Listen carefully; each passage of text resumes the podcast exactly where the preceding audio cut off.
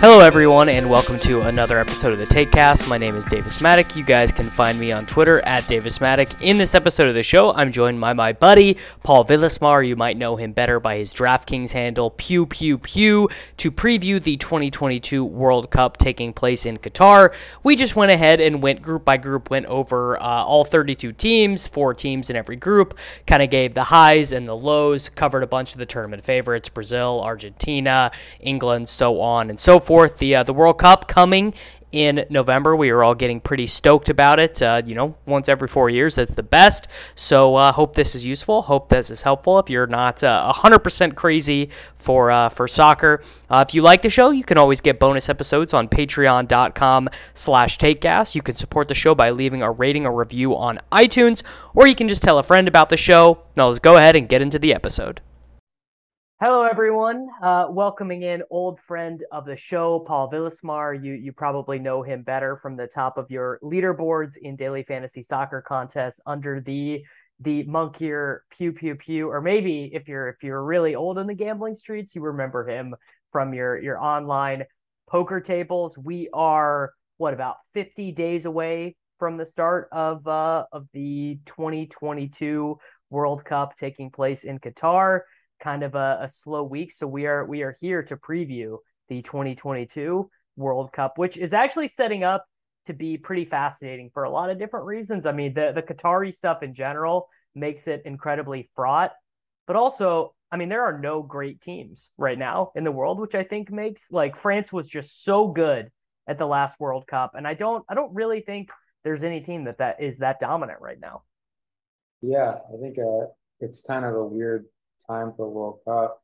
I mean, it's a it's totally foreign because it's right in the middle of winter for us at least. And uh, yeah, there's not there's a lot of bad teams, I think.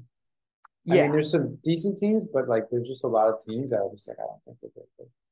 Yeah, I mean, so you look at you look at you know some of these historically great teams like Brazil and France, and you're like, well, you know, Brazil. I mean, it's just kind of always the thing of like, how defensively solid can they be? And Neymar's 30 years old and and not playing that particularly well in the group stages of the Champions League right now.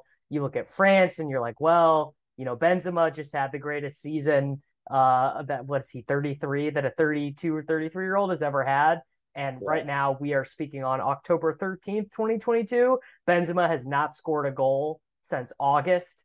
Uh, it's it's absolutely insane. Um, you know, you look at you look at I I this is this is my take. The all of the uncertainty actually I think I think Messi might win a World Cup. I I feel very bullish about Argentina. I think that the um the managerial situation that they have seems to be the most sorted out that it's ever been. And you know, a huge problem in in Messi's time playing for Argentina has has been that they don't really have uh, at, at times they've not had a midfield and at times they have had no central defenders and they have central defenders in a midfield now which is uh, i mean you know not not the best in the world of those positions but i i specifically i remember the copa america in 2019 in which messi was playing with guys who were playing in the the argentinian professional league not even not even European guys. And it's like, yeah, I, what are we doing here? Yeah, I'm actually completely on the same page with you. Uh, I think Argentina is pretty good. I like their midfield. Uh, I think in World Cups, it's it's important to have a settled squad, right? Like you don't have a ton of time, especially now, right? Like normally you get a month. Like yeah, month, this is this is horrible. These these teams this with no these teams with no continuity are so screwed because they really yeah. have not gotten to practice together at all. They they've had yeah. one international break in the last four months. Yeah, and like injuries, you don't know what the squad's going to be. Um, I think it's a big. It's probably going to be a big edge for like the settled teams that have like a settled system that can kind of hit the ground running. Um, and I think Argentina has that for the first time in a while. I think they have a good squad. Their fullbacks are good. Um, their center backs are solid. Um, their midfield is good. Um, forward wise, you know, I mean, you have Messi, you have uh, Lautaro Martinez, you have uh, Angel Di Maria. I think that they have a, a, a, mature squad, and I think that they're I think that they're just super dedicated. These guys care more about the World Cup and like winning it for Messi than I would say uh, probably any other team in the World Cup. Like that, they're so like dedicated to want to do that. I mean, that doesn't mean you're going to win it, but I think it's like you have the right mindset and some of the right mix to kind of like do well. So I, I think that they're, yeah, I think they're a good shout to win it. I, yeah, I, I think they're good value. Yeah. Well, and you know, a big difference between international soccer and club soccer, you know, like if you're if you're a pretty casual soccer viewer and you watch, you know, maybe Champions League, maybe every once in a while you'll catch yeah. a Manchester City game on yeah. on Saturday, like looks so pretty, right? These teams are they're pressing of the good teams are pressing yeah. really high up the pitch. They have these perfectly coordinated passing moves. I mean, the to, so the first thing is pressing in general in these tournaments is really hard because yeah. well, two reasons. Normally it's in the summer, which normally means that it's very hot and it's hard. I mean, yeah. this has come up in, in World Cup, this has come up in European Championships. But then the other thing is like to press good as a team, you have to have worked on it a ton. I mean, yeah. With with uh, Manchester City, you see guys like they don't even play the first year yeah. they come to Manchester City because they don't really. I mean, you know, they spend a hundred million dollars on Jack Grealish and play him, you know, against like Southampton, but he would never come in in a, in a Champions League game that mattered because he doesn't really understand the system. And there's very little of that going on with these World yeah. Cup teams. A lot of a lot of teams are playing five defenders. They're sitting back.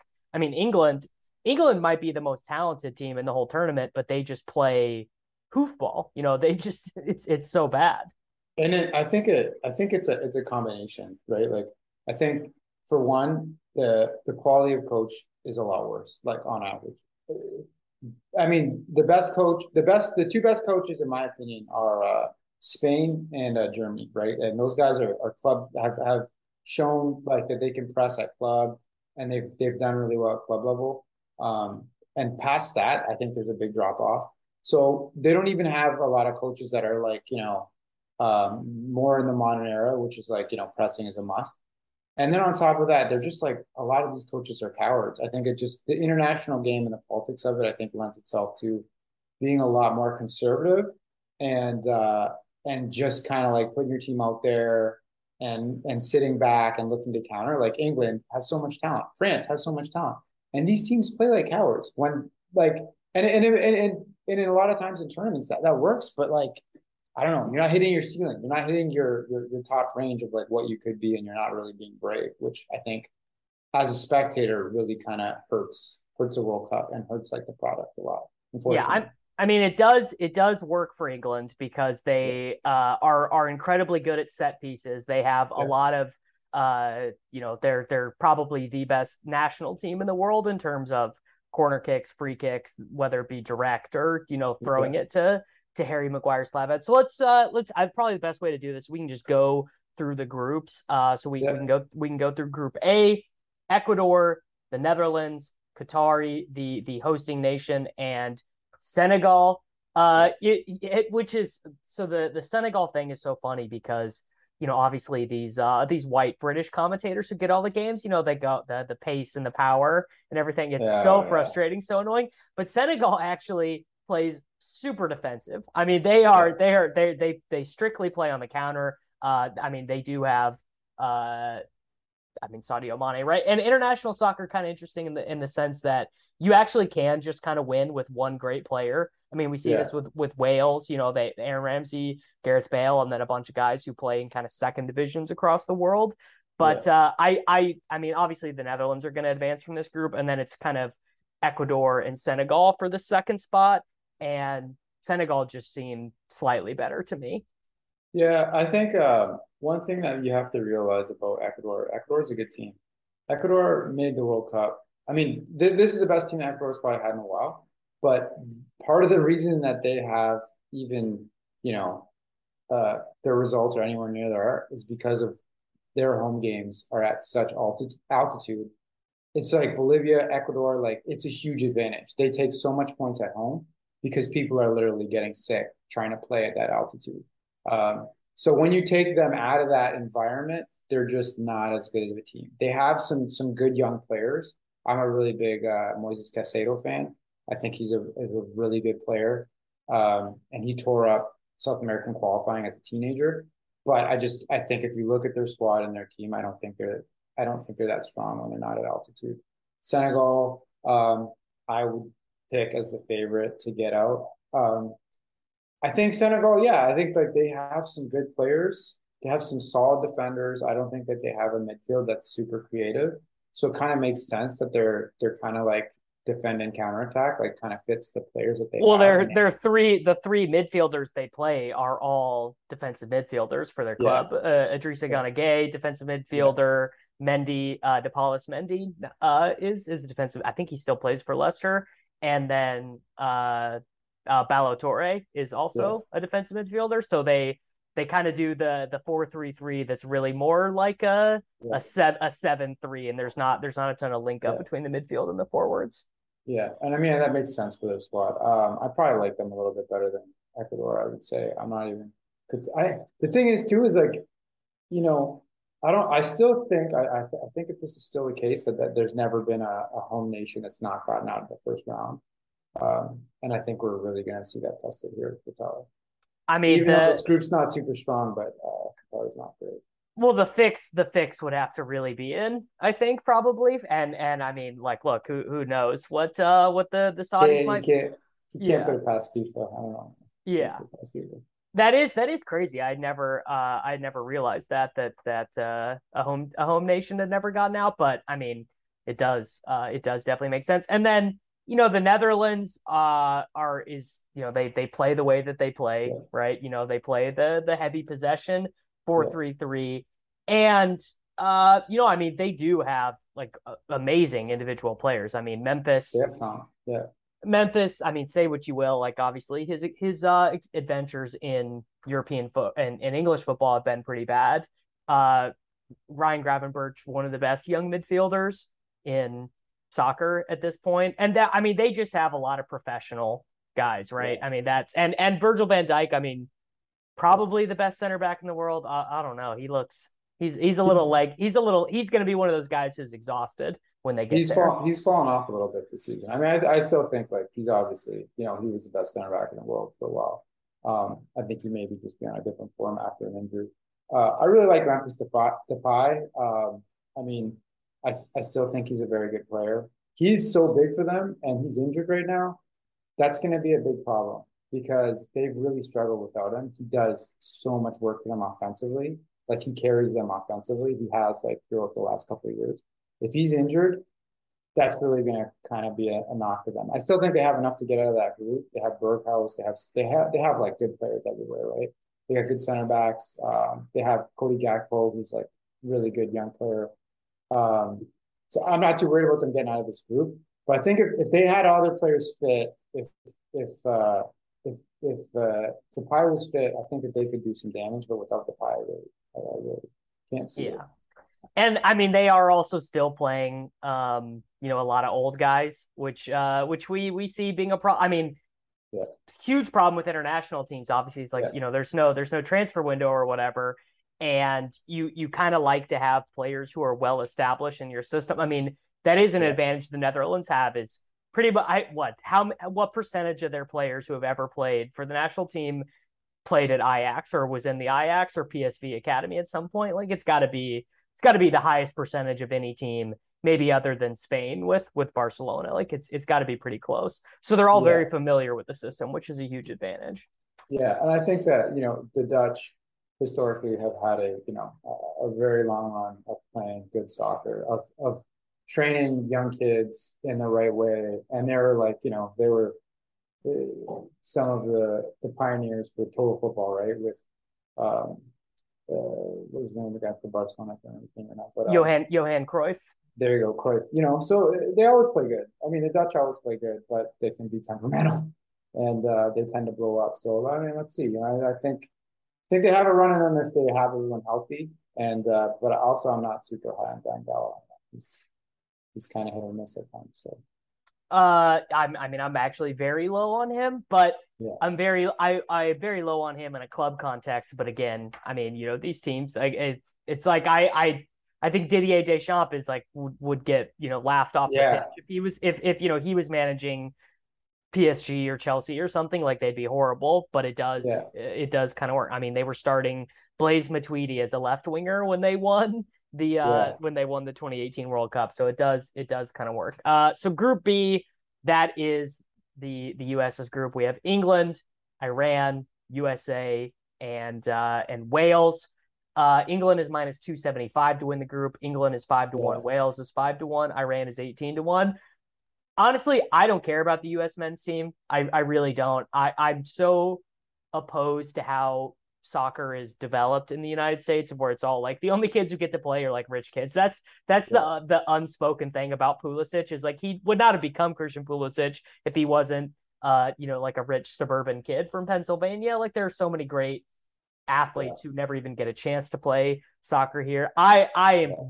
big time rooting for Wales in this group. I would love to see. I mean, one Gareth Bale getting the uh, Gareth Bale's my favorite player ever. So Really? him Yeah. uh, yeah, I, I love that guy. So him getting to play in a World Cup is cool.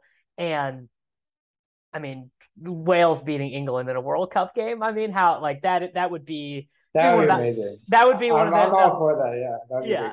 that would be one of the high points of like the the Welsh people's entire history, the the, the thousand years that they've existed. Like, and uh, and and I I like their manager too. Like, I like the way they play. They and uh, you know Dan Dan James and Gareth Bale on the two sides against uh Trent, and I guess they'll probably play Chilwell at I, who who will who who will England? Chilwell, Shaw, I don't know. Maybe he'll Yeah, play. I mean, imagine one, one of the right backs over there. I think he likes to play heavy right back. So I don't know. well Trent. I guess Trent might not even come. Trent Trent or, or he'll he'll come, but he won't he won't start. which is Um, insane. I mean, well, I mean, I can see him not starting. I mean, not choosing him, that seems crazy. I, I mean, I think there's a good argument to say that James could start over him. I think Trippier is insane to start over him, but I could see Reece James. I mean, what uh, Trent Trent and Trip do the same thing. It's but Trent is plays at a higher level. I mean, it's it it really it really is insane to play Trippier over Alexander I- Arnold. Yeah, I think, uh, yeah, like he Southgate said that he said that Trippier is a is a more well-rounded player.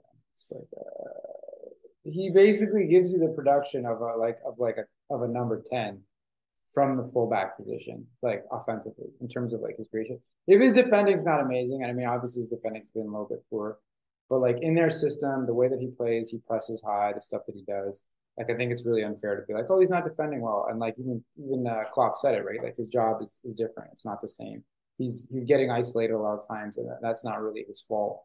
But like to say that, you know, like he's a like a like a better player or well rounded when this guy basically gives you the offensive output of a ten as a fullback that like we've never really seen, like is is kind of insane to me. It is. I mean, crazy.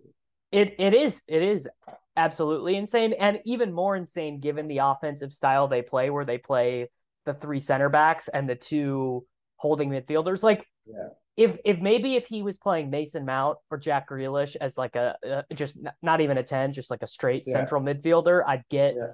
the offensive style more. And I actually think that is what they should do. Um, yeah.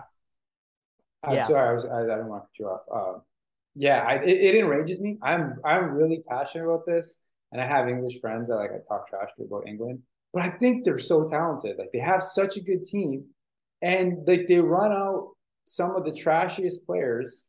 They they play three at the back with like bad center backs. They don't even play their best center backs.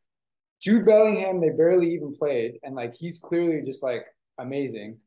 Um, now he, I mean, he kind of comes, he's come around to it, but playing those three center backs and not playing like Mount, you could just play Mount, Bellingham, and Rice, and that's just great. And like they're they defend really well, so it's not like you're basically sacrificing a ton defensively because they're they they all press, they defend, and then like his center backs, like Harry Maguire should not be playing. It's insane to me. Like they they could be so good, and they're just like and just dial it in, and it, it enrages me just to see.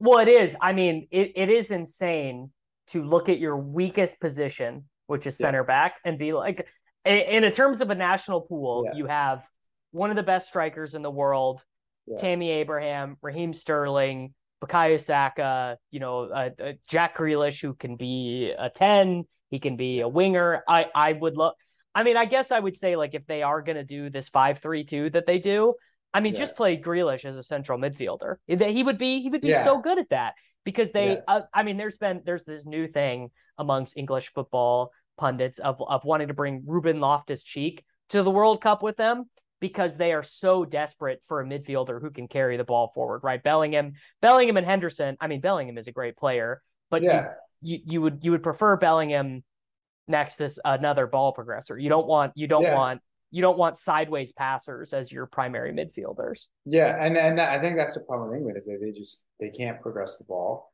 They're playing too many center backs, so it's even harder to press it, quite often progress the ball to midfield unless you have patterns worked out. They don't have patterns worked out. Uh, you can see like ball carriers are great. It's like yeah, just play Grealish, play Grealish, play Grealish as a as a winger in a four three three, and then basically like he's just an expert at ball progression and play like Rice and Mount or play like even you want like I would say if you really want to go for it, play like Grealish, uh, and you could even drop Mount and play uh, play play three attackers, right? Play Grealish, play Foden, play Saka, play those guys that can all progress the ball, they can all dribble, and then just do that. Like if if, if like like how would this team look if like Pep Guardiola was coaching it, right? Like like what would he do? It, it would be totally different, and he would basically get all these attackers out there. But also too, you two of their better center backs that progress the ball really well. Ben White doesn't play. Uh, Tomori doesn't even get chosen. You could also go for Webster from from Brighton. These are all better center backs than than Dier and then in Maguire, in my opinion.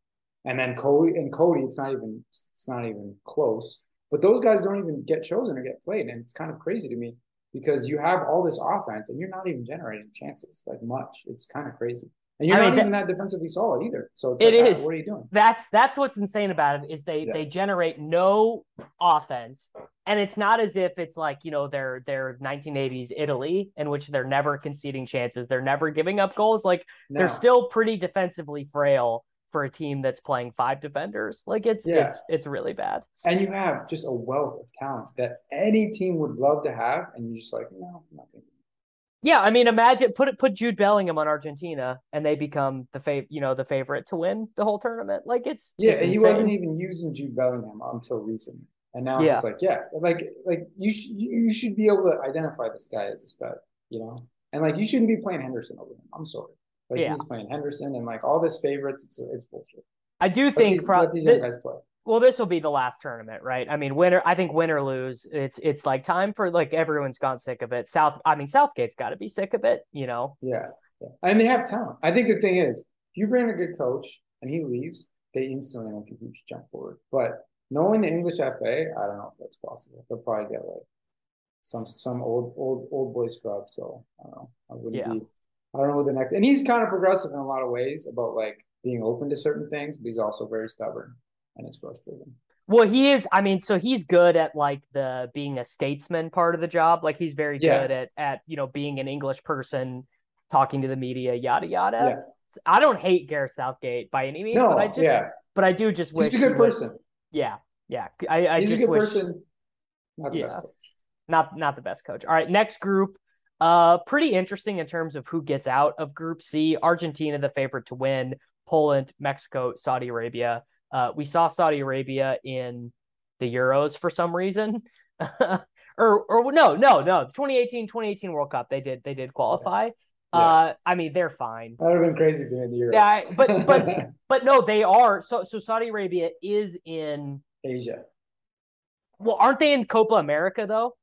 One of the one of the Middle Eastern teams. Qatar playing- was. Yeah, there we Qatar go. was. I Yeah, to be Qatar honest, I do I do get Qatar and Saudi Copa Arabia mixed America, up. Copa America. Well, they also had a Copa America in the States, like like a while ago. Yeah. Um, because I watched the game when I was living in California. Um, Yeah. And then also at Copa America because they always have like weird numbers. They would invite like other countries. They always invited Mexico and the United States. United Well, I States think I, I think I believe Japan. I believe Japan is going to be in. Japan. Yeah, I think Japan won one year, and Yeah. Qatar was definitely there at the last one. And it's kind of like they're making up the numbers.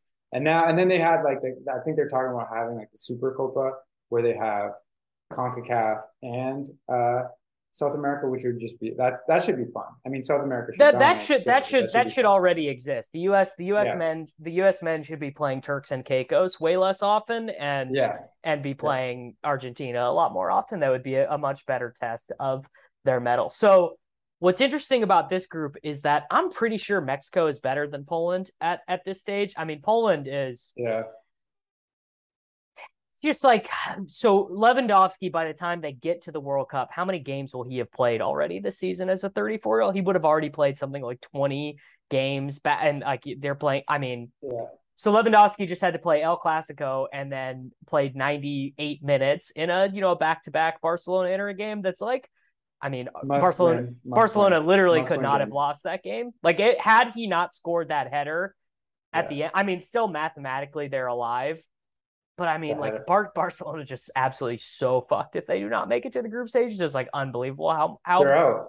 They're basically out. They got like it's like I think that they're the like only- five percent live or something like that Yeah, exactly. Like like Inter has to drop points against uh, Viktoria Plzeň, and Yeah. that that those two Lewandowski goals screwed me in DFS. Uh, Well, I- I of didn't course, that that's what that's what that's what Lew- that's what Lewandowski does is he screws people in uh in DFS.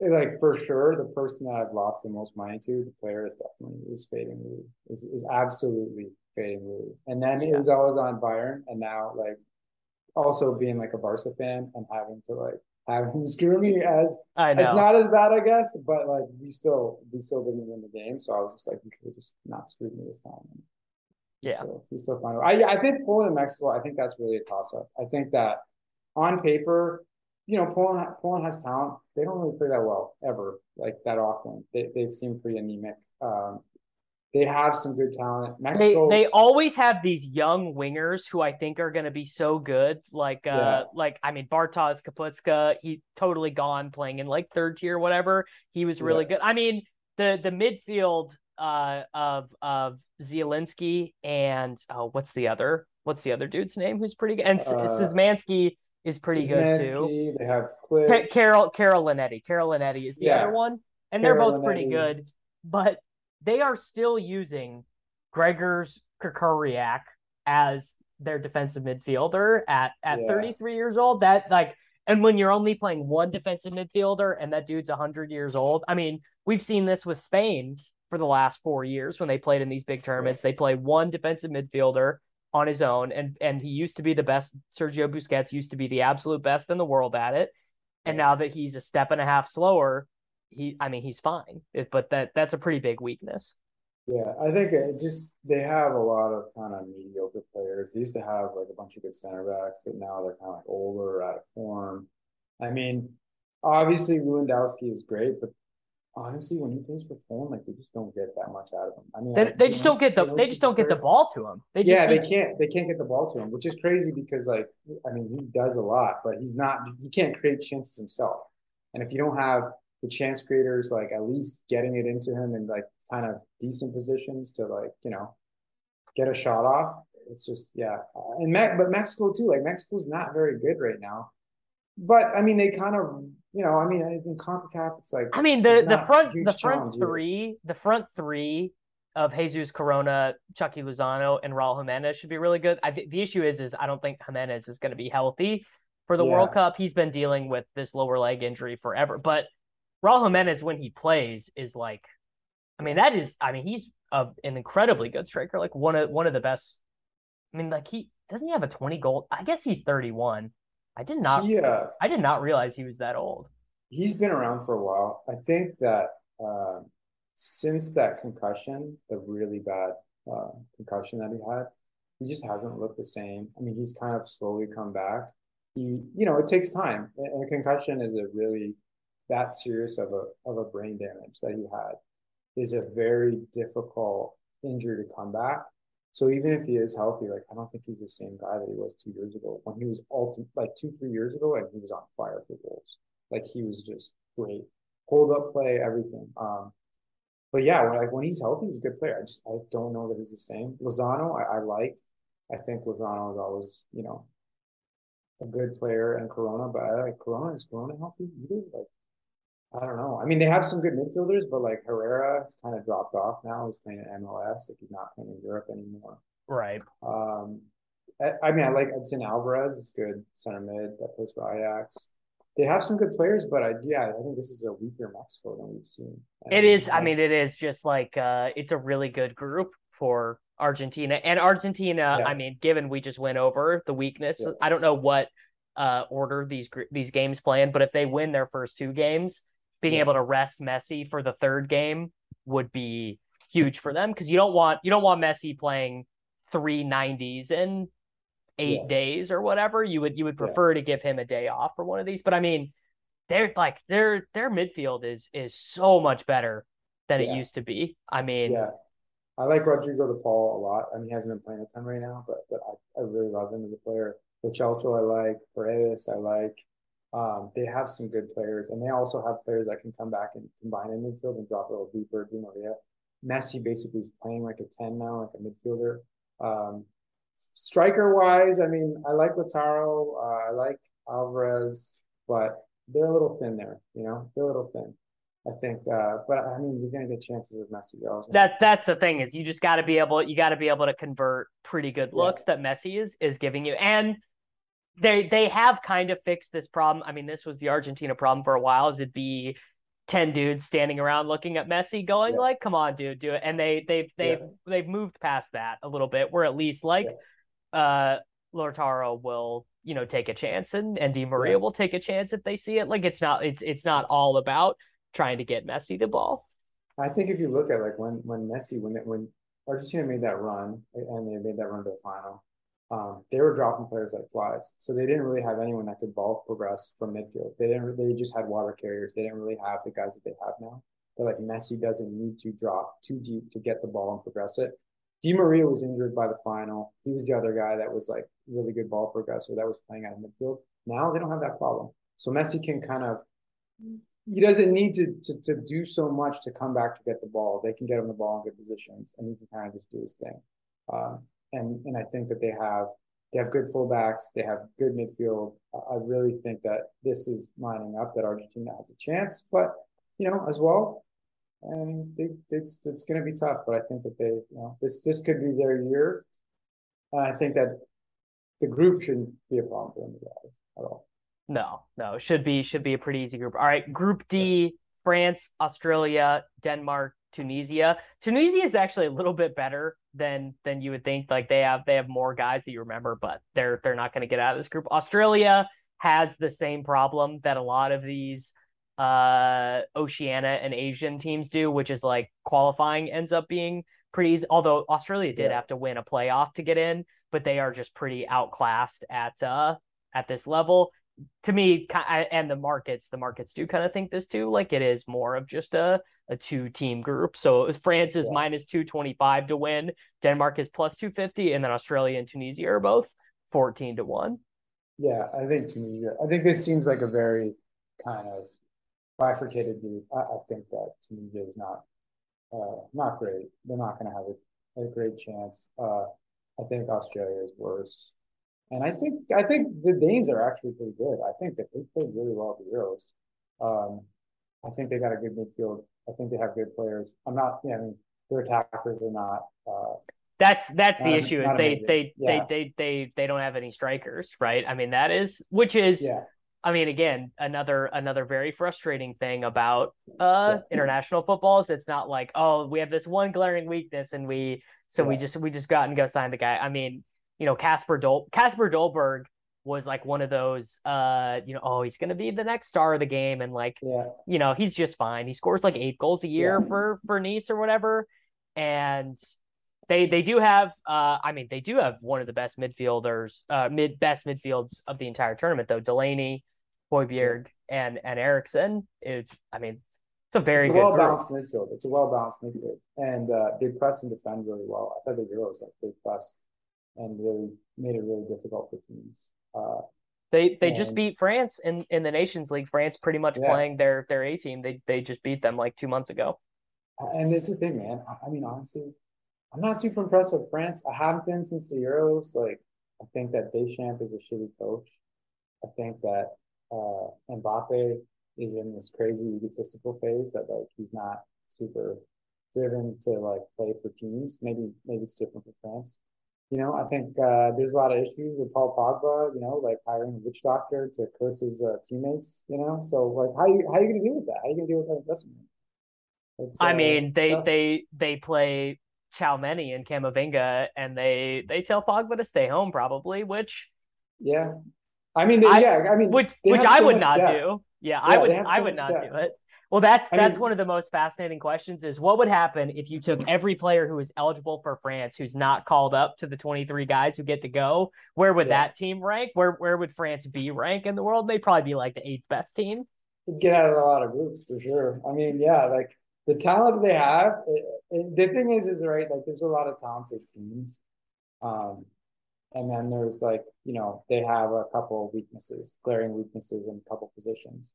You just don't see that with France. Maybe goalie, like their goalie's not amazing. Like I think Lloris If if if if Lloris does like one Lloris thing though, they can just play Alphonse Areola, who's like Yeah. started a Champions League semifinal. Yeah, it's not. It's not like it's not like these guys are like championship level players, right? They're just Yeah. like the rest of their team is basically like, okay, these guys are the you know the elite of the elite players. You have I do a bunch of young guys that you could basically play that are just like coming up. It's like, what do you want to do, right?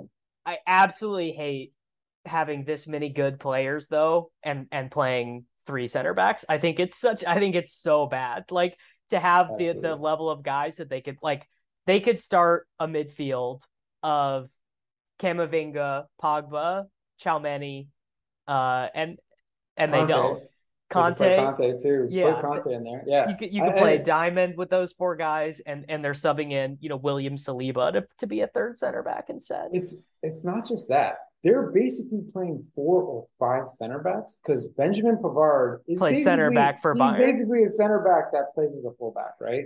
And like Ferland Mendy is kind of similar these days. He doesn't he doesn't of- really cross, yeah. Yeah, like Ferland Mendy, I think Ferland Mendy's a talented player, he's a talented fullback, but like I think he's kind of like, you know, I mean, he's he's he's kind of defensive.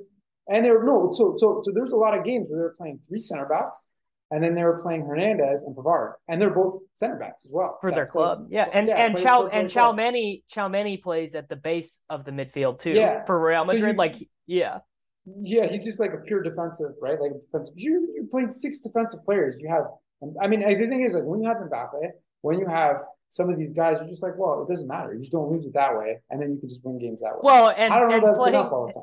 and and Giroud is kind of interesting too. Of like, you know, if like Giroud is is a fine striker, He's but- good. he's good. He's good. Yeah. but but Christopher Nkunku is like the way better, way more dynamic player, right? You you'd way I to me, I would way rather have. I would do if I was set on playing this formation. They were going to do like the three four Yeah. three. I would do Nkunku and Griezmann playing off of Mbappe instead of Yeah. Griezmann and Mbappe playing off of Giroud. Is just I how agree. that's what I would think.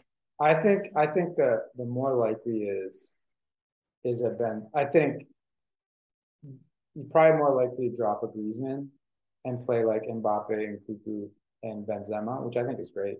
I would rather do a four-three-three because Griezmann kind of doesn't really fit in that four-three-three front three. He fits well in this in this in their in their three. He, I mean, he just is not the same guy. Like I would way No, rather play not. Benzema at this point. Yeah. yeah. Like I like, I like yeah, I, I think like if I were the coach, I would say, yeah, Benzema and Kuku and Mbappe. I really like, I really like Kuku, and then play like a midfield three of like. Well, he he presses too, and Cuckoo Yeah. presses too. Yeah, So yeah, that should make a coach like Deschamps love him, right? he's a man. Like honestly, like how you have all these, you like you have all this talent. Just just give it to us. Let us see it. This is the thing that pisses me off. Not I even, and, and he doesn't even do it in friendlies or Nations League either. Like you, you would think you would you would think in a, a a spot with zero consequences, he'd be like, I'm gonna play in Nkunku, Griezmann, Mbappe, Benzema, and just like see what happens, you know. But never, never. And their and their results have not been good. They have not No. been, they have not looked good, and he hasn't really switched it. And it's just like, what are you doing? And like, if when you do that, you cannot play two center backs at fullback. That's that's insane. Like that's insane. At least at least at least play this uh at least play this Clauss guy who's like a total cross. Yeah. yeah. Yeah, I like Clauss. I'll play play at least play Digne like uh Digne. He's not he's not he's not really he's not defensively lacking. Like he's defensively solid. Like play those guys. Granted, Luca Luca Dean. They have Luca amazing Dean center backs, sucks. Luca Dean is is so far past it. He's so bad now. I, he mean, but like even at his peak, yeah, right? Like even at peak Luca Digne, you would not play him. You'd be like, no, I'm gonna play Hernandez because I won a World Cup with him. These coaches that are so biased to these guys just because they Yeah. won, and it's just like, dude, come on. Like Pavard is a good player. He's a fine player. He's great in the back four. You that's the thing is too. You could literally still play four fullbacks, right? You could play Yeah. sorry, play play four defenders and you could have four fullbacks that are defensive, and just say, okay, you guys stay, play as interiors. You know, don't go crazy bombing forward, and you're fine. And he's, he won't do that. He plays, no, I need five center backs and two holding midfielders, and then that's it. Yeah, It's insane. It's, it's it really it really is. It is actually it like is actually insane. It's just uh no, like no one and and people in France hate it too. I mean, Yeah. it's not like the fans like it. They they like Yeah. it until the final, and then you know Mbappe Mbappe moment of brilliance saves everyone, and and that just kind of is what it is. Uh, the next group, probably the strongest group. Uh, when you consider Spain, Germany, and then Japan is actually pretty pretty decent too, and. Costa Rica is like just an annoying team to play against, but they don't have a ton of high level players. But Yeah. Germany is just kind of been in this fallow period for a while. They what they haven't made a semifinal since they won, I think is is the They've been very un-German. yeah. And and I- they have a new manager, which uh right, Jogi Löw quit after the after the Euros. They play the very English four two three one. Again, talking about things we hate though. They they stick with they they always play one forward who's no one wants to see, whether it be uh, normally a lot of the time it's Jonas Hofmann. Like they could just play Gnabry and Sane on the wings, and they don't do that very often, obviously because they don't want to be that attacking. They want to always have someone who's willing to track back and do the stuff. But front front three of of uh, Kai Havertz, Serge Gnabry, and Leroy Sane should be so good. Yeah, I um I mean I, I I'm I'm high on Flick, right? Like I think his Bayern teams are great.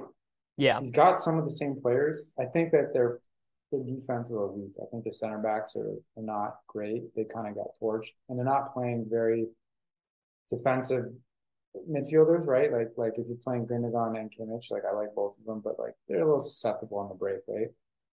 And offensively, like I think that they should be better than they are. Like they're still good, but they're not consistent. I think that they they need a little bit more time. And you know, like Timo Werner and Kai Havertz are just they they're not consistent.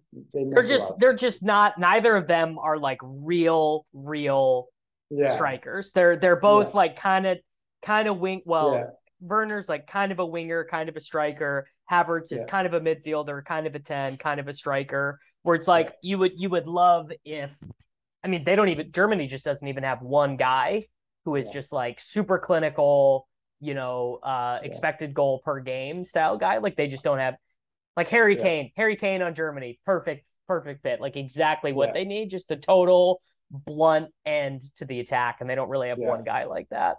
And I think uh I think you know if you don't have that, it's gonna it's gonna hurt you a little bit. I really think that yeah, like I like Nab. I I would say maybe try to do Gnabry, Sane, and Havertz with Havertz as a false nine. Uh, you can do that, right? Like play a false nine. That that, that Havertz that's kind of his natural position. I mean, he's maybe not going to get you the most goals, but if you get enough goals from those wingers and you give them a lot of space, I, I like Leroy Sané. I think that they could do do well. I, I think I always, I, my my dad used to always say, he's like, never count out the Germans, and I think it's actually very true because every time that you're like, ah, they're not going to be that good, they're just kind of rebuilding, they just show up and they play well, and then they make a final or they win a World Cup. So, you know, I, I would not, yeah, I don't, I don't, I can't ever count them out. I still think like they are. If you look, they also they have a lot of talent. They have a good coach, one of the best coaches, I'd, I'd say in the tournament for sure. But like you know, you got a week to prepare these guys, and uh, they haven't been consistent. So I'm not super high on them, but I mean, they, they definitely could make a run. Yeah. Uh, so the other team in the group that that is heavily favored to to get out of it is Spain, which is Yeah. like got to be the worst national team to watch. They like of all the of of all the national teams who have these great players, like yeah, classic Spain game, you know, 70% possession, six shots, no crosses, and you know, just a horrible Alvaro Morata miss. At some point, you know, Alvaro Morata just missing. you lucky a stone one. sitter. You, you might get like two or three. Yeah. Oh, Like I, it's yeah. It's so so I bad. say I, I have to disagree to the horrible watch. I think for the for a lot of people, yeah, like if you if you just want to see goals, they're they can. Well, they used to be fun to Yeah. watch. They used Yeah. to be the best team to watch. Yeah, I mean they they look they attack, they just don't have good forwards. They right? do attack. Yeah, they they they do attack. They press. They're they're they're on the front foot. They always play that way. Um, uh, their forwards, I'm not. I'm very kind of low on forwards. Like even like uh, uh, Torres, not really playing much since he's played for Barca. Has not been great. You know, uh, this season. Morata, I mean, he just one more guys that guy misses so many chances. Ansu Fati, I really like, but he hasn't. You know, he hasn't been the same since the injury. Well, and so yeah, he's not even playing. he's not even playing. Yeah. yeah. I don't even think he's gonna go. I I, th- I think their midfield is great. I think their their center backs and defense. I mean, Pedri Pedri's like my favorite midfielder in the world right now. I mean, he's yeah. he's he's amazing, but it's like you can have you can have the best ball progression in the world, but if you yeah. have Alvaro Morata yeah. to finish your chances, like what's the point? I I actually they used to do this. They haven't done it in a long time. They used to play Isco as like a false nine right winger type guy. I loved that because like Isco when he was really good was yeah. like an amazing ball progressor, baller, amazing, yeah, yeah, amazing chance creator. But I mean, you know, they they put him out in the cold at Real Madrid, and, and now he doesn't really play at all anymore. But yeah. I mean, I, I, yeah, I think that they're they're a little bit of trouble with their forwards. I don't know who they're gonna play. There's not really anyone that's gonna you know gonna get a bunch of goals. But also like they like Thiago, like their midfielders, Rodri, Thiago, Pedri, like that midfield three is just like so good. We'll yeah. go toe to toe with anyone. I think they probably control most games. They're always going to give you a chance. They press well. I think that they're, you know, they're they're liable to get killed on counterattacks because they play so offensive. But you know, I think Spain has a chance to they they they, they could win. You know, I mean, they're they're actually a team that could maybe do all right with a back five, where if, yeah. if you played Marcos Alonso as the left back instead of Jordi yeah. Alba, and you just said. Yeah. We're, we're actually gonna we're, we're gonna kill you. We're gonna progress the ball and we're actually going to cross and we're just going to try and get a goal a game, you know, top, you know, old 1950s English football, just put it in the mix or whatever. I, I would not hate that tactical decision. I don't think they would. I don't think they would ever do. I think never, I think, never. Yeah, never, the ever. manager. I don't think he'll do it. I don't think he'll do it. And I and I, and I applaud him for it because they have so many good midfielders that he always wants to have those three. He wants to play the Barca style, right? He's a Barca guy. yeah, I mean they all they've played the four three three for like hundred years. They're never yeah. they're never not going to do that. It. Yeah, he's gonna yeah. stick to it. Yeah. Uh, all right. The next group we have Belgium, Canada, Morocco, and Croatia. Croatia made the final of the 2018 World Cup, and uh, they have Luka Modric, who is if Gareth Bale's my favorite player ever, Luka Modric is probably my second. I mean, dude's dude's 35 you know out there winning winning champions leagues finals playing 120 minutes like just uh he's incredible dude he is he is amazing and uh they they have the same problem that a lot of these uh you know other kind of smaller countries have which is when your your golden generation ages out yeah. you kind of you kind of just keep playing the old guys and you know, I mean, they don't really have a striker either. You know, they, yeah. you know, Kramaric is Kramaric is okay. You don't really want Perisic playing. I, I don't really think you want Perisic playing as a forward these yeah. days. Yeah. Pulisic, whatever. They they they played uh Bruno Petkovic, who's like six six for uh for a while in some of the Nations League. But yeah, I mean they they actually kind of have the same problem that Denmark and Spain have, which is they don't they don't have anyone to finish the chances, but they do have great ball progressors. I mean, Kovacic, Brozovic, Modric. I mean, those are we just talked about Spain. I mean, those guys are also all great ball progressors. Yeah, I think uh, I think yeah, it's a similar thing. Their, forwards are, are weak, and you can see during the qualifiers they really are rotating a lot of these guys. Nobody really kind of like took the subbing subbing guys off at halftime. That's when you yeah. know that's when you know a national team is bad. Is when they're switching strikers at halftime. Yeah, and then there's just like a new striker every game. You're just throwing a bunch of things against the wall to see what sticks. The thing is, though, is like that midfield. I think this is just like for me, it's just like at, at international level. If you have a so very important midfield that can that can defend, that can press, that can ball, that that, that are experienced, they're gonna keep you in games, and they're gonna keep you producing chances. They're gonna kind of control the tempo of the games. And like, I really like Brozovic. I really like Modric. I really like Kovacevic. Um, they kind of replaced some of the guys that they had. Their center, they have two good young center backs in uh, Sutalo and uh, Gvardiol. Um, they have they have decent fullbacks. Again, though, their yeah, their their their front three is a little bit weak. I think they have. I think, I think they have think really good fullbacks. I mean, Borna yeah. Borna Borna Sosa. I think he yeah led the Bundesliga in chances created from crosses last season. Like he he's got a yeah. he's got a really good left foot. Um, and it shouldn't be like I mean they're yeah. pretty. I mean, I could see them winning this group, right? Because because Belgium is oh, Belgium oh, is Belgium is so inconsistent. I mean, and they have. I mean, we're talking about France. I mean, Belgium is so freaking good, man. They don't. Belgium doesn't have a flaw either. I mean, yeah, they have think, they have forwards, they have midfield. I guess their yeah. defenders, their defenders are 900 years old. Yes, I mean, I think uh, Belgium has just had the same team for like 20 years. It feels like now. Um, I think this is a weaker Belgium than we've seen. I think because Hazard is basically a totally they're, different person now. They're gonna like, they're gonna play, play, they're gonna play his brother instead of him. I think they might. Yeah, yeah. yeah. I mean, he I, I I like Hazard played this week for Madrid, and it was just like he did nothing.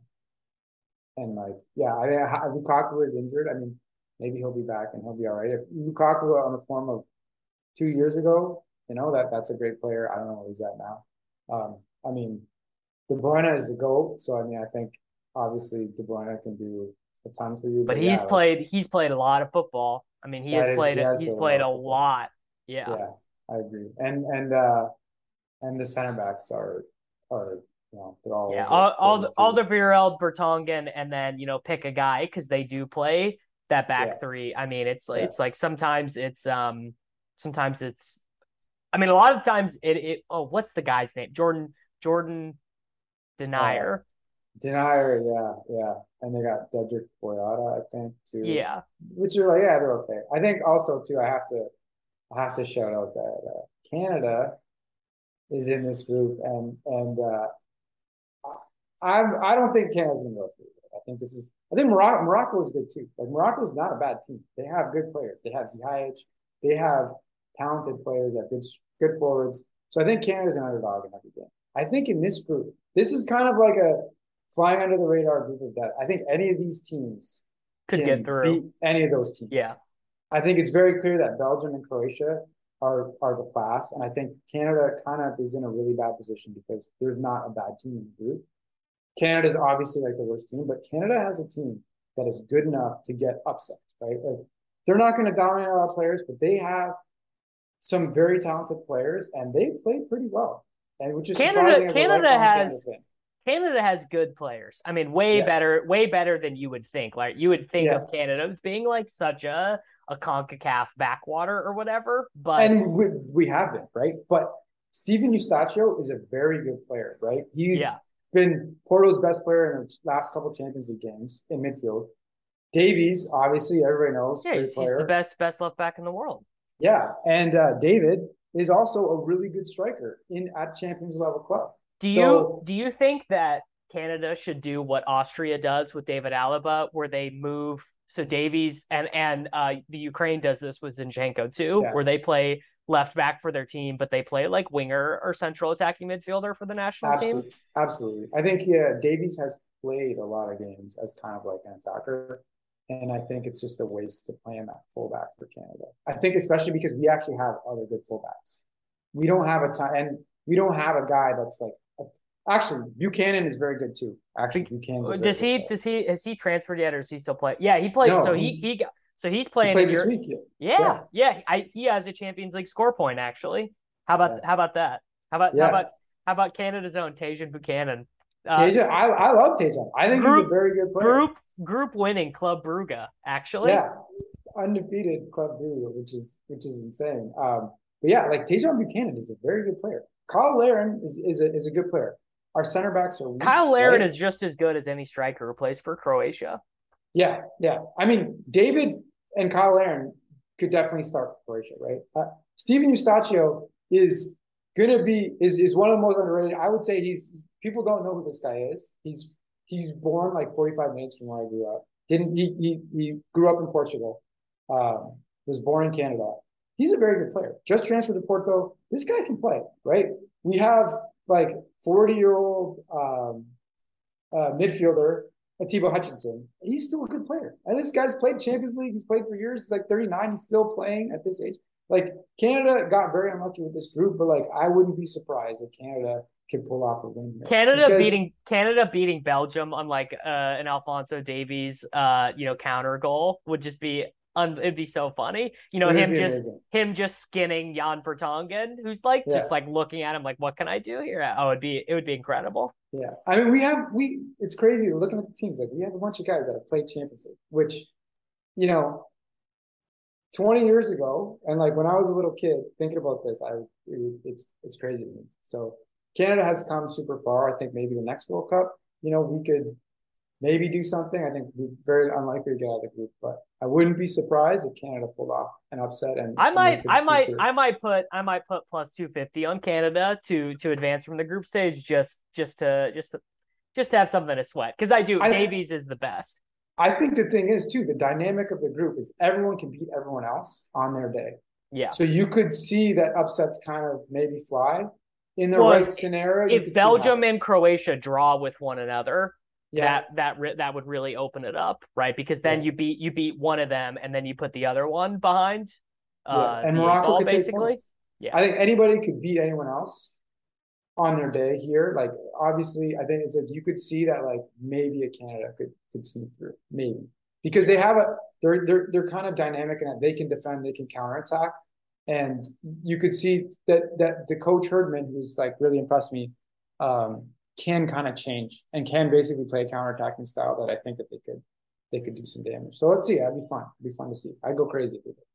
All right, Group G: Brazil, Serbia, Switzerland, Cameroon.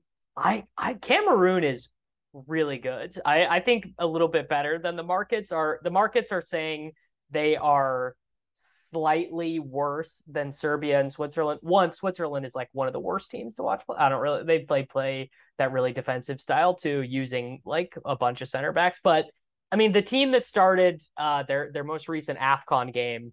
I mean, you want to talk about guys who are in the Champions League, like uh, uh, Zambo Anguissa, Choupo-Moting, I know is like such a joke is the victory cigar for Bayern, but like again, pretty good, pretty good national team forward. And they have a really good goalie, right? And in Andre Onana. And they have um oh, what's the name of the the the forward for Senegal? Have, uh, I'm totally I'm totally spacing uh, it. I got you. Uh, the Choupo-Moting, the other guy that played in Karl Toko is pretty good. That's it. Toko, Toko Ekambi, who plays for yeah. Olympic Lyon. Like, I don't know. They're okay. And Serbia are okay too. I mean, they they actually they kind of have the reverse problem. A lot of these teams we were talking about, where they don't have anyone who can finish chances, they have like the uh the two guys. Well, they have the two guys who just destroy expected goals in Alexander Mitrovic and Dusan Vlahovic, who like yeah. always have terrible like way over uh they way over exceed expected goals and they have good wingers, but they don't really have a midfield, which is an interesting yeah. spot for national. Like they have to play Dusan Tadic in the midfield yeah. just to get I mean, some ball du- progression. Du- Dusan Tadic is, is, a good player. Uh, it's hard to fit in Vlahovic and Mitrovic together. They're, they're very similar, but it's kind of, kind of hard to drop them. I mean, they have Kostic. I think they really underperformed their talent for a long time. They have, yeah. they still, you know, I mean, they're like there's a team there. I mean, they could go on a run. Cameroon, I'm not too familiar with. I haven't watched. I haven't seen too much of them. Um, clearly, Brazil, right? Like Brazil's gonna gonna be a huge favorite. Switzerland. I mean, just the the amount of good players on it's it's insane. Yeah. I mean, uh, the their their most recent their most recent international friendly. Everyone who started except for Lucas Paqueta has has started a European final. I think has Alex Telles ever? He probably never started. Well, no, he he would have started the Europa League final. So everyone, everyone but Paqueta, Paqueta has started uh, a, a, European final, and then that's leaving. Yeah. You know, that's le- yeah. Uh, well, and and Richarlison um, also. Yeah. But I mean, I think in my, I think Brazil has a has a ton of talent.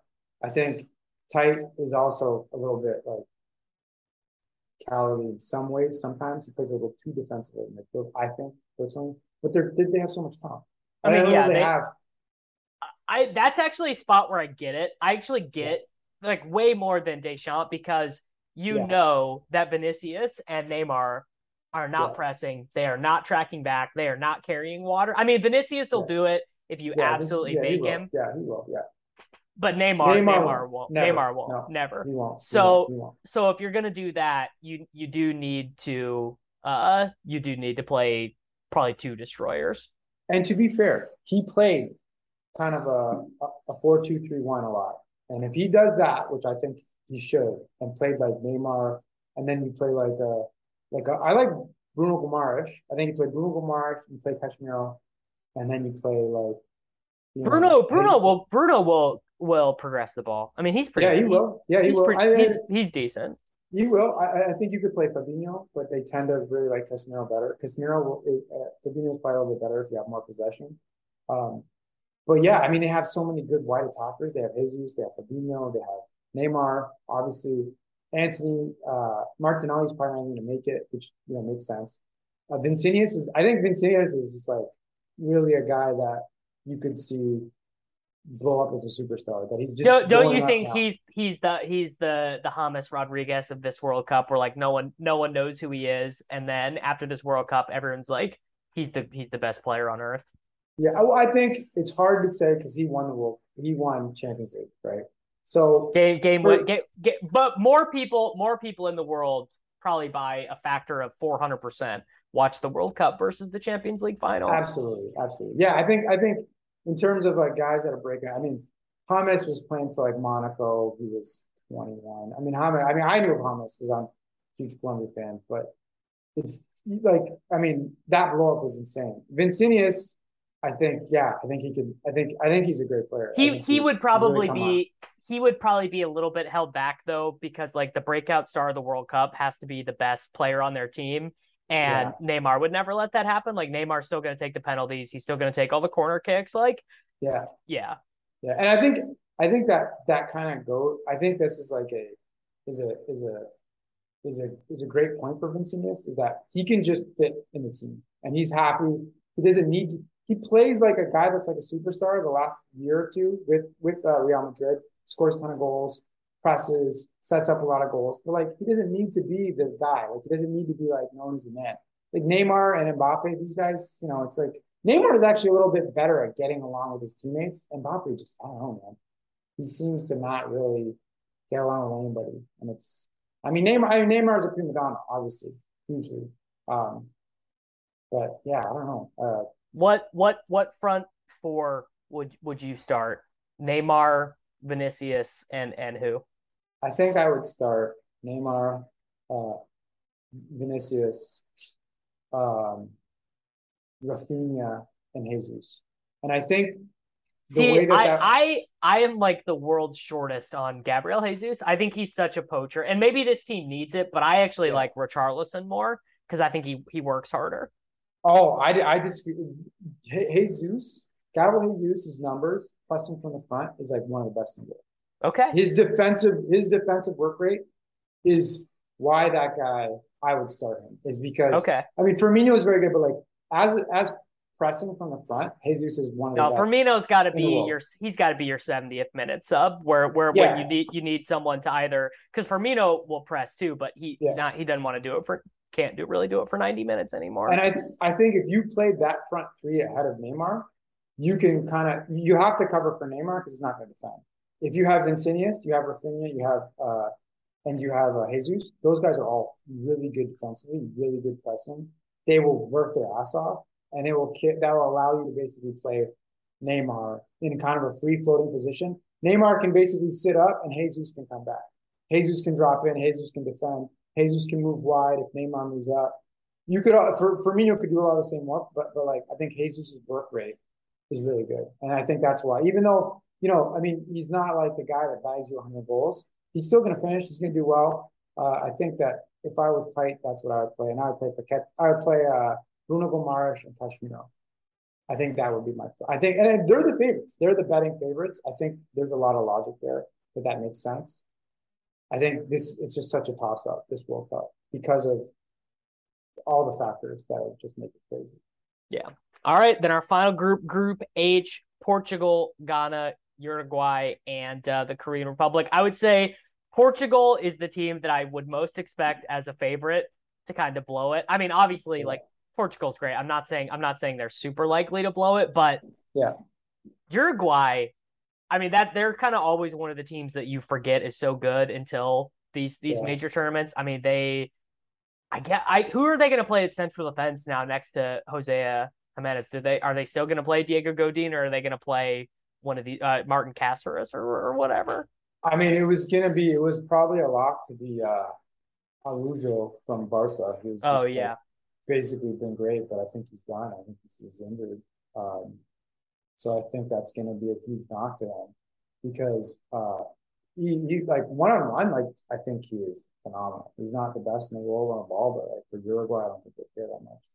So it's hard to say now. I think Uruguay, yeah, Uruguay's always just been a team. It's like just don't ever count them out. But I think that Suarez is older, um, Cavani is older.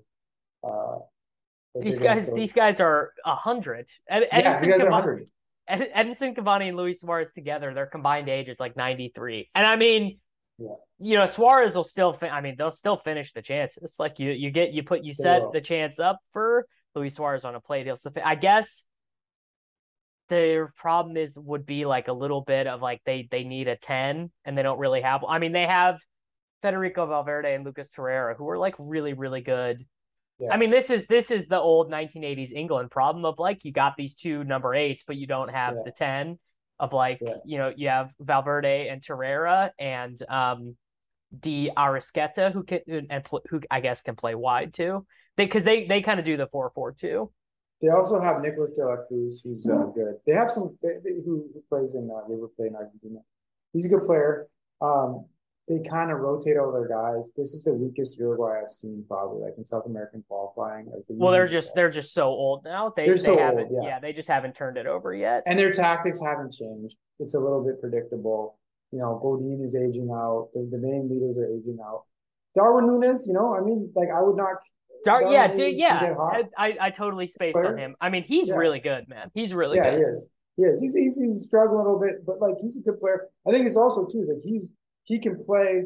He he can play wide. He's you know he's versatile. He can kind of so if he plays if they do stick to that four four two with Suarez or Cavani, you know you can kind of like let them kind of stay central and, and let him kind of move.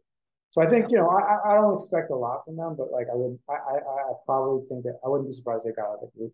Portugal, listen, if Portugal had an injury to Ronaldo before the World Cup, They'd be they so would- good, man. they would be so good, and I would basically be like they're a sleeper to win it. But they're just gonna keep playing them, and it's gonna make it so hard for them to beat the good teams. God, dude, they are so good.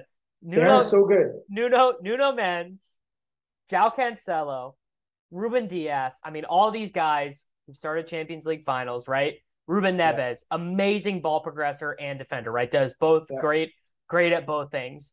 Bernardo Silva, Diego Jota. I mean, Bernardo Silva, one of the best ball progressors in the world. Diego Jota, amazing finisher, way shots volume, way above Yeah. expected. Bruno Yeah. Fernandes. I mean, Bruno is like, you know, it's like how much of it is Man United and Yeah, because he's always better for he is always better for Portugal than he is for Manchester United, and he can he can press and track back too. Yeah. And it's like, dude, can you just imagine if they would put play Jota as the striker, play Rafael Leao as the left winger in the four two three one?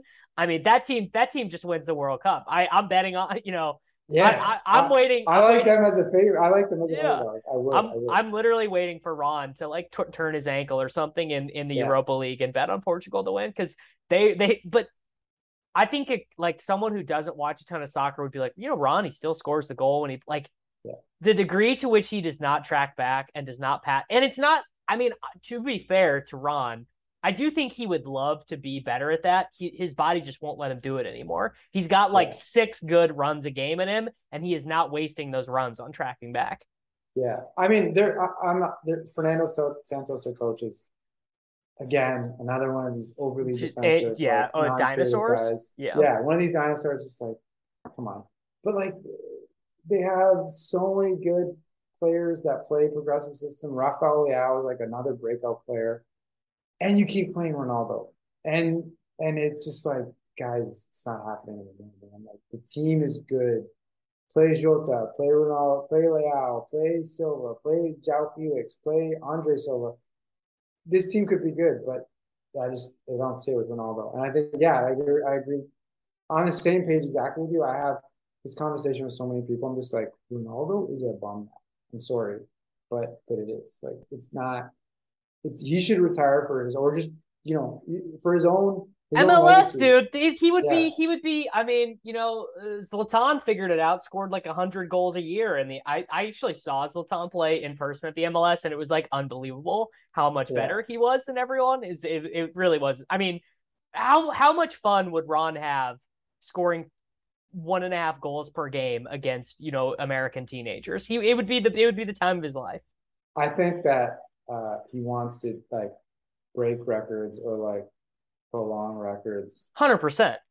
I think that you know you gave it a good shot. You know, like the Champions League records and all that stuff. I think now, if you really want to break records, go to the MLS and just just get as many goals and go for like you know just total goals ever, and you can catch Messi that way because I don't think it's happening. Huge, I huge bummer, huge loss for soccer. By the way, that Norway did not qualify for the World Cup because the world needs to be seeing what Erling Haaland is doing, and they're they're you know he's not there, and it's a huge huge bummer. I think uh, I think the World Cup would be super interesting if it was like you could each team could like pick pick one guy who's not in it. it. Yeah, you could like transfer for like one World Cup, or like maybe you have like a cousin that was like lived in this country once. And like, okay, you can just you can switch for that. It's like how I mean, entertaining would that be? Er- Erling Haaland grew up in England, right? I mean, yeah, he must have. Yeah, because his dad. his dad a, played. His dad player. played for Leeds. Yeah, yeah so he had to have gone to like. By, uh, yeah, elementary school yeah. in England or whatever. Yeah. Yeah, uh, yeah. I mean, it's it's a shame that he did Odegaard too, great player, and I mean, uh, some really good players not going to the World Cup, um, and and also too, like you know, like this, as much as like I'm just such a huge fan of World Cup my whole life, and like it's such a huge event and it's so depressing that we're having it with a week between games horrible. in the middle of a winter in these horrible conditions. And it's just like it's depressing because it doesn't feel anywhere near the same. It is. I mean, doing it doing it in the winter is horrible to begin with. Doing it in Qatar and having to know that it's in the backdrop of these atrocities, horrible. Like yeah. it's just uh, it's it's all it's it's horror. I mean, it's just as bad. Like there's just no way. Like I don't blame honestly, yeah. anyone who's not watching it, I don't blame you. Like I really don't. Yeah, I mean, I'm like, obviously, we're gonna watch it. And, uh, yeah, sorry. Like and, I just said, there's mean, gonna but, be there's gonna be 15 of these in my life. Like I will, I'm gonna watch. Yeah, but I think like like last World Cup, but I think it was the last one. I basically like almost felt like I was dead because it was the one where like I was on the West Coast and I couldn't sleep and I, like, I uh, was getting up. I, I remember specifically getting up at four o'clock in the morning to watch France Australia that finished 1-0 with a penalty. Yeah. And just being like that, that really wasn't worth it. I probably could have slept in through that one. Yeah. I just remember for like the first week, week and a half, I was just like my sleep schedule was all messed up. And I basically couldn't sleep. And it was just like all weird. And and it was still worth it at the end of it. I was like, yeah, it's great. I love it. Woke up. This one, it's just like, I don't know. I think they they have the times set up similar to the Russia World Cup where it's gonna it's gonna be they're gonna try and optimize it for Western audiences. Like I think yeah. I think the games start maybe six a.m. Central Time, my time. Uh, yeah. So I mean that's fine, right? Yeah. That's better. It's better. It's not like, as bad.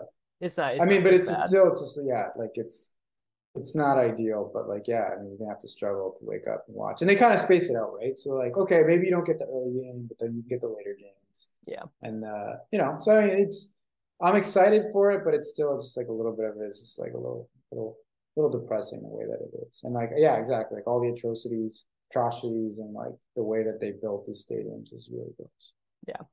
Uh, all right, man. Let's let's pick a winner. Let's get out of here. I am I'm gonna pick Argentina. I think they do it, and that maybe that's maybe that's a heart overhead, but I would. I mean, it would be truly a, an amazing moment to watch Messi win a World Cup. It would be phenomenal. Yeah, I, I, can't really. I mean, I had the same take, and like I came here, and I, in my in my mind, I was like, yeah, I think Argentina, the story of Argentina. I wanted I wanted him to win it when he was in the final against Germany, and, and they didn't get it done. Um, and I just think that like, yeah, the stars might be aligned, and they're a good team. And I don't think there's anyone that's like a resounding favorite, but like, please not France. Yeah, not anyone going to England? Honestly, just don't- just don't- play, please. just yeah, just don't reward anyone who plays like that. Like if, if England Yeah. win, if England win, I want it to be because they just miraculously switch to a four three three with Yeah. Jack Grealish in the midfield. Like I, I, I Yeah. want I want some some forward thinking soccer to uh to win. That would be my yeah, hope.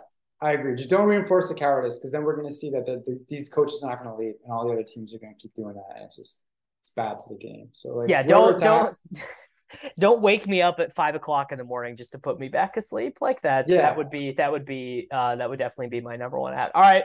Uh everyone, Paul, thank you. Thank you for for hopping on the show. We'll of course be back next week. And uh yeah, good good luck everyone. And uh hope you hope you guys enjoy the World Cup when it rolls around.